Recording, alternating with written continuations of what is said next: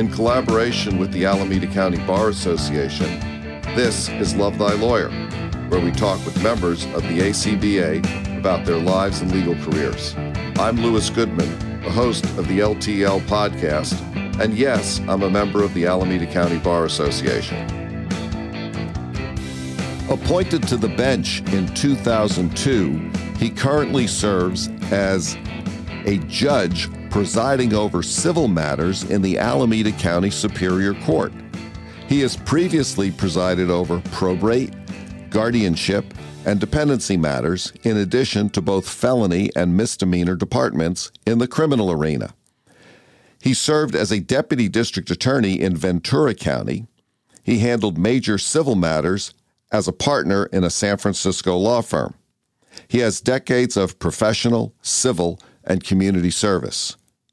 Judge Delbert Gee, welcome to the Alameda County Bar Association and the Love Thy Lawyer podcast. Lou, it's great to be here. Thanks for having me.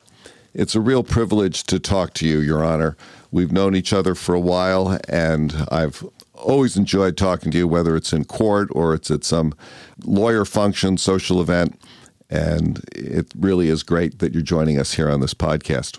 Judge, how long have you been a lawyer? Well, I was a lawyer for 22 years before I got on the bench.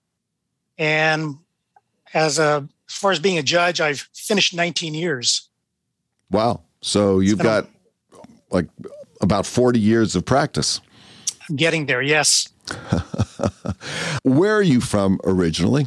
Well, I was born in Oakland. My parents were immigrants from China, so that makes me a first generation American. My dad came over in 1938 on a steamship when he was only 16 years old. He didn't speak any English. He didn't have any money. Never had a chance to go to college when he came to this country. His first job was as a houseboy for a family in Piedmont. My mom survived the Japanese occupation of Shanghai during the war.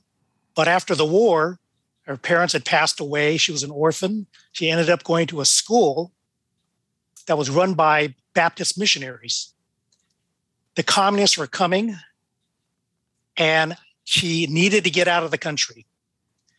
So the one of the missionaries running the place actually wrote a letter to the Chinese Baptist Church in San Francisco saying, "Gee, I've got this really nice young girl who needs to get out of the country. Is there any nice Chinese boys who would like to meet this person?" So they got a hold of my dad, and in 1949, my dad starts a correspondence with my mom across the ocean. Ultimately, my, my father proposed to my mother by letter. And my mother said yes. And in 1949, she came to this country. She had no money. The only person she knew was her fiance, who she'd never met in person. Wow. I remember, I remember asking my mom, wait, you married dad after having never met him? Did you even know what he looked like? And my mom said, Well, I, we exchanged photographs. I, I, think it all worked out because they were married for, I think, 62, 62 years until my dad passed away. Do you have siblings too? Yeah, I do. I have uh, two brothers and two sisters. Wow. And uh, my younger sister is actually a lawyer. When you were growing up, did you go to high school in Oakland? No, what happened is that I grew up in the neighborhood in South Hayward where my parents had moved to. And when I was there, even though the school I went to, the elementary school, was all white, I grew up in a neighborhood, it was a brand new neighborhood, brand new homes. But the street I lived on, the street next to us, was all Asian. It was like all Asian. All right. And so you're a kid growing up, you don't know any better. You think that's kind of the way it is. It's all Asian. And then uh, when I was nine years old, my parents moved to Livermore. And in Livermore, of course, it's you know I was like one of very few Asians in in school, and I ended up graduating from Livermore High School. But you know you don't think about those sort of things. You think that's just the way it is. Then I went to Davis for for for college, and I majored in political science. But even though well I I, I took classes in Asian American studies because I wanted to find out a little more about my place in the world. When you got out of college and graduated from Davis, you ultimately went to law school. Did you go directly to law school or did you take some time off? I went directly to law school primarily because I didn't really know know what else to do. Where'd you go? I went to Santa Clara. What was it that prompted you to become a lawyer and when did you first start thinking, you know, I want to be a lawyer, I want to go to law school, this is what I want to do with my life? Well, I'd like to say something inspirational, Lou, but I'm not able to because the reality is I went to law school because I was a political science major. In college, I went right from high school to college, right from college to law school. And to be honest, Lou, I just didn't know what else to do. It seemed like a good avenue to try. Back then, I could, it seemed like it was cheap enough that you could at least try it out and see if it worked out. And that's really how I ended up in law school. I, I really didn't know what else to do. How did you end up at the Ventura County District Attorney's Office? I graduated from school uh, from Santa Clara. I, as you know, I didn't have any special skills at all, except for the fact I went to law school. So I really was desperate for a job. I had no connections, no contacts, no money. I was applying everywhere I could for pretty much any job I could in California. And uh, I applied to be a DA in Ventura County, and they ended up giving me an offer, which I took. And it was a county that I'd never been to in my life, didn't know a single person in the county. But I figured, you know, I'm young, I'm, in, I'm single, let's go give it a shot. Tell us a little bit about your civil practice after you left the Ventura County District Attorney and before you got on the bench. I started off in a medium sized firm of about 50 attorneys in San Francisco. And then I moved to one of these big 200 person firms in San Francisco. And I was there for a couple of years. And then my friends who I practiced with in the smaller firm, they had started their own firm and they asked me to join them as a partner. And then my last two years of practice, I was basically a solo practitioner, which I enjoyed immensely. And then I got appointed to the bench after only two years. Well, what prompted you to seek an appointment? Uh, you know, when I started thinking about it, I had only been in practice for maybe five years. But I started thinking about it because, you know, I, I, I, was in court all the time as a DA. When I became a civil attorney, I did a lot of litigation, in fact, all litigation. And I was in front of judges a lot. And I just thought to myself, that's a cool job. I think I can do it. Well, is it a cool job? You know, it's a great job because what do you really heard, like about it? As I heard one judge say, you know, you get paid pretty well, and the only thing they ask you is to be fair. Do you think the legal system in general is fair? Well, I think I can say with some certainty that at least in Alameda County, I think we have a very fair system. Is there anything that you would change about the way the legal system works in either the civil or the criminal side of things? well, I wish our courts had more money. Right now, we are really hurting because of the pandemic. And the way we're hurting is that we just don't have enough money or we don't have the ability to keep court personnel like clerks in the in the courtroom and clerks in the back offices to keep them employed in our in our in our courts and we're very shorthanded. If a young person was just coming out of law school and starting a legal career, what sort of advice would you give that individual? Well, it depends. If they're going to the civil in the civil world, uh, I have, I would have to say that you have to be really cognizant of the fact that somewhere along the way, probably pretty soon, uh, it'll be necessary for you to demonstrate your abilities to go out and get new business, get new clients, and you've got to be able to figure out a way not only to how to do that, but you know what kind of time you want to spend outside of the office to try and make that happen. Because there are a lot of lawyers out there looking for business, and it does take an extra effort to be able to generate income. What about as a career? If someone was, let's say, coming out of college a little earlier in their life and they were thinking about going to law school and becoming a practicing attorney, is that something that you would recommend? Well, I have two grown daughters, and neither one of them had any interest in being a lawyer.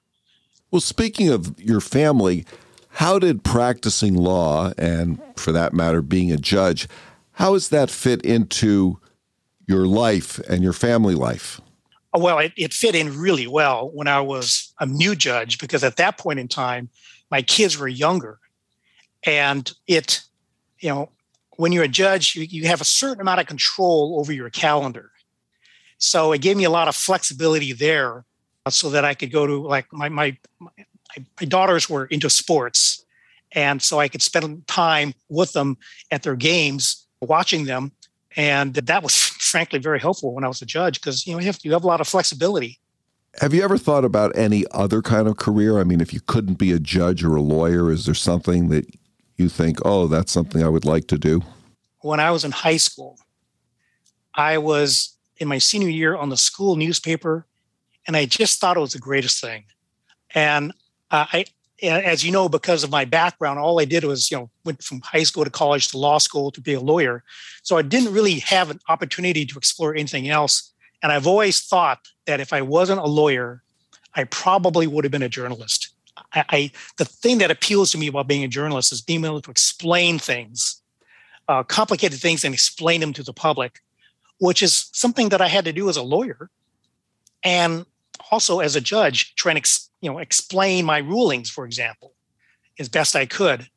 What about recreational pursuits? Is there anything that you enjoy doing when you're off the bench when you're out of court in order to clear your head a little bit? You know i, I used to be involved in lots of sports but as i've gotten older uh, i spend more time watching them. You know for example i you know i i I was a big Raider fan since 1966. That's probably because my dad was an original season t- ticket holder to the Raiders in 1960. And uh, even though they've left for Las Vegas, I, I, I can't help myself. I'm still rooting for them. You know, I, I watch the Warriors all the time because, you know, when they won the championship in 1974, I got hooked for life. And unfortunately, I had to sit through 40 years of, of frustration before recent days. But you know, when you know when you go through that, it, when when the when the Warriors started winning again recently, it, it, it forced me to go back and look at those teams that I watched for 40 years and realize how bad they were. That made me appreciate how good this team is. What sort of things keep you up at night? Oh, you know, it, it, a real problem with being a judge is that, you know, I think I've heard this said that your, your knowledge base is like a mile wide and an inch deep. And what keeps me up is trying to keep up with the attorneys in terms of understanding what's going on in the law, understanding what's going on in the case. I think some of these cases can be very complicated. And so sometimes I'm concerned, you know, am I am I understanding what's going on here? Let's say you and your wife came into some real money, let's say 3 or 4 billion dollars. What if anything would you do differently in your life? I've given this some thought because I actually Lou I I played the lottery once in a while. And at least for as far as I'm concerned, I I, I don't think I would change my life.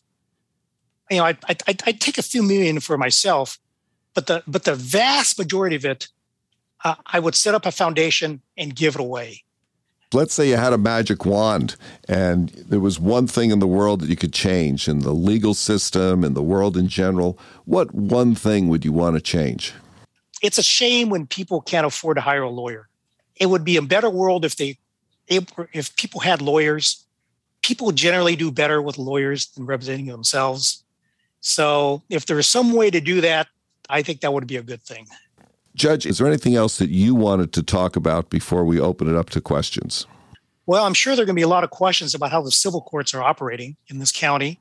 I can tell you that from my own personal experience in Department 514 in Hayward, that I have not been back to court since the beginning of the pandemic. I've been doing everything remotely, like I am now.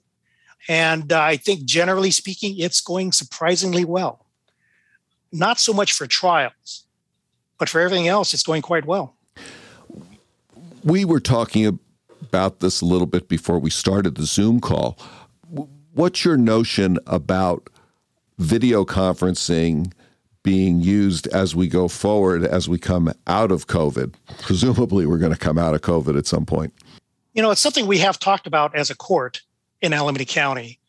And there seems to be, I think, quite a bit of interest by both the judges as well as the the, the bar for uh, non-evidentiary hearings such as case management conferences and motions to continue to be heard remotely. But everybody is anxious to try and get back in the courtroom for evidentiary hearings such as trials, be they court or jury trials. There just isn't any substitute for that. We have a question from Jerry Fong. What is the status of civil jury trials going out given the pandemic? Any thoughts about the future in 2022? I'll ask I answer the second question first. The answer is we don't know. I know that we felt optimistic late uh, last year when the it seemed like the Delta variant was fading away. But with Omicron coming, all those plans have gone up in smoke. In fact, I don't even hear my fellow judges even really talking about what happens afterward. I, I, it's almost like we don't want to jinx ourselves by trying to plan for an optimistic conclusion. But so we don't know. What's going on with civil jury trials right now? Well, that's a very good question. I get asked that quite a bit. We are doing them remotely. I did one in November. It was an asbestos trial. It took uh, a little over two weeks to go through well over 150 jurors entirely on Zoom to try and select a jury. It, it, it was a difficult experience. It was it was challenging, I would say. Eric Dennings, can you unmute? I'm sure you have a comment or a question. Good afternoon, Judge Gee. Thank you for uh, being here. What advice could you give to people who maybe are interested in um, applying to be a judge? Are there things I, I know you were did it in a different era, a different governor, but can you just give some general advice that you think would be helpful? I have a lot of advice because I, have spent quite a bit of time trying to mentor people to get on the bench. And I fall back on my own personal experience because, you know, when I started this idea about trying to become a judge, I didn't know anybody. I had no connections, no contacts, no nothing. And I had to figure out, you know, what to do to try and increase my chances of getting appointed to the bench. And it took me 15 years. So I think uh, I, I really like to talk to attorneys who are young, who have time to try and figure out how to get on the bench instead of people who are trying to get on, on the bench tomorrow. Because it's really at that point, given their thinking, it's too late for them to do anything differently than they've already done. But for a young attorney who's just thinking about it, of course, you need to find out if it's something you really want to do. But in terms of the process, the first thing I recommend to anyone who's interested is you go to the governor's website, you download the application, and then you look at the application and you say to yourself, what do I need to do in the future so I can fill out this application better than I can right now if I tried to fill it out? You know, I mean, they, they ask you all these questions about, you know, your your your legal experience, including your including your trial experience. I remember the question I got stumped with was, uh, you know, name your the the honors and awards you've received as being an attorney or something like that. And yeah, I didn't have anything. So, you know, think questions like that. If you get a chance to think about it years in advance, by the time you actually fill it out for real, maybe you'll have had an opportunity to fill in those blanks a little better. Yeah, I think that's great advice. I really do. Lisa Simmons, do you have a question or a comment for Judge Gee? Oh, sure. Always good to see you, Lewis. Hi. Judge Gee, thank you so much for being here. I love that you have an adventurous spirit and just ready to take a stab at new things throughout your life. Um, with your parents being immigrants, Chinese American, is there anything you think specifically with your culture and heritage and being the child of immigrants that really provided strengths to you as a judge and and through the legal system that you might I- identify specifically i don't think there's any question that in growing up that uh, my parents had a strong work ethic that they passed on to me that work ethic in part translated itself to the fact that you know when i graduated from high school there wasn't any question in their mind or my mind that i was going to go to college Hey, Lou, I wanted to add on to an answer that I gave earlier. Okay. About you know, how to prepare yourself for maybe trying to get appointed to the bench. Yeah. Man, one other thing I, I, I tell, especially attorneys who have are actually in the process of filling out the application, you know, and you know they're they're really thinking about it. I tell them, of course, with the application, that it's just got to be perfect. I mean, it's got to be perfect, not not just in substance, but just the way it looks. The formatting's got to be just right. It's just got to be perfect. I mean, I heard a previous judicial appointment secretary say that they've never appointed anybody to the bench who had a typographical error in their in their application. But the other thing I, I, I mentioned as well, which is a little bit of a odd way of looking at things, but you know, ultimately, if you do put your name in, you would like to get to the evaluation process put on by the judicial JNE, the Judicial Nominees Evaluation Committee by the State Bar, Jenny Commission. The first thing they ask you to do is send in something like 75 names and emails of attorneys who they're going to probably send questionnaires to. Okay. So, what I tell attorneys who are interested in they're getting close to that point where they're putting their name in, they ought to sit down and they ought to get in front of the computer and start typing out the names of everybody that they are 100% dead bang sure, righteous that they're going to say that you walk on water without a doubt. Okay. And just start typing them out on a piece of paper. And you should be able to type out, I tell them, probably 125 names without stopping. I mean, you really, you know, it should be a no problem for you to do that. Because if you can't do that, if it takes you a while to come up with a bunch of names of people you know are going to say good things, then maybe you don't know enough people yet. Well, in some ways, running for judge is similar to the appointments process, or the appointments process is similar to running for judge, in that it really is pretty political, isn't it? Well, sure, because it's you know when you're running for office, you're you're for election. You're competing against probably one or two or three other people. Yeah, you, you got to get out there and you got to hustle. You got to get to know people. But another thing about this process, in terms of getting an appointment and going out there and hustling around and knowing people, it's kind of the what what you have to do as an attorney to generate new business. Because, you know, as an attorney, you don't get business going home after work and sitting in front of the TV, watch, you know, and relaxing. You got to get out there. You got to go to meetings. You got to go to this. You got to go to that, you know, to meet people because you never know when your next client is going to show up and how that's going to happen. Especially for those who have more of a general practice that appeals to the public, you never know. You know, it might be a probate, it might be a family law case you never know where they come from. Yeah, I think that's one of the things that's been so difficult during this last couple of years of COVID is that as attorneys, we haven't been able to go out and do the kind of networking that is important to our practices and very frankly most of us really kind of like to do yeah you know you you uh eh, when you become a judge you, you, you want to get out there and do things you want to do a lot of work in the nonprofit arena if you can. But you know, you got to remember one thing. Statistically speaking, your chances of getting appointed are pretty small.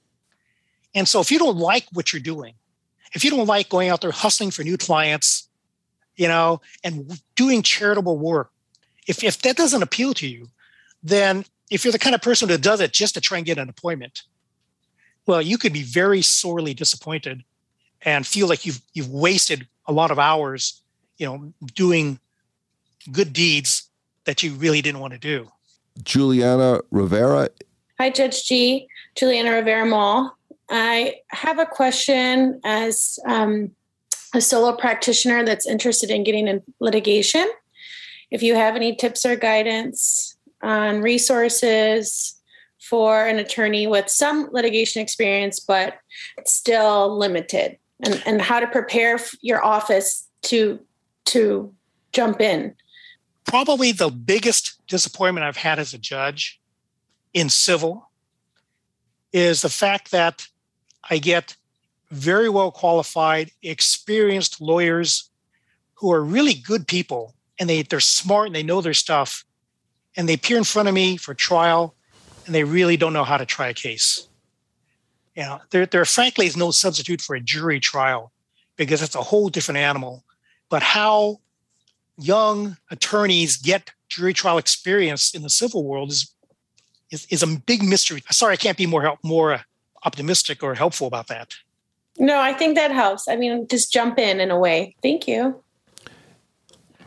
Judge Delbert Gee, thank you so much for joining us today at the Alameda County Bar Association and the Love Thy Lawyer podcast. It's been a pleasure to talk to you, and I've certainly learned some interesting things about your life and career. It's been an honor to be here. Thank you for having me. That's it for today's edition of Love Thy Lawyer in collaboration with the Alameda County Bar Association. Please visit the lovethylawyer.com website where you can find links to all of our episodes. Also, please visit the Alameda County Bar Association website at acbanet.org, where you can find more information about our support of the legal profession, promoting excellence in the legal profession, and facilitating equal access to justice. Special thanks to ACBA staff and members Kaylin Dalen, Saeed Randall, Hadassah Hayashi, Vincent Tong, and Jason Leong. Thanks to Joel Katz for music, Brian Matheson for technical support, and Tracy Harvey. I'm Lewis Goodman.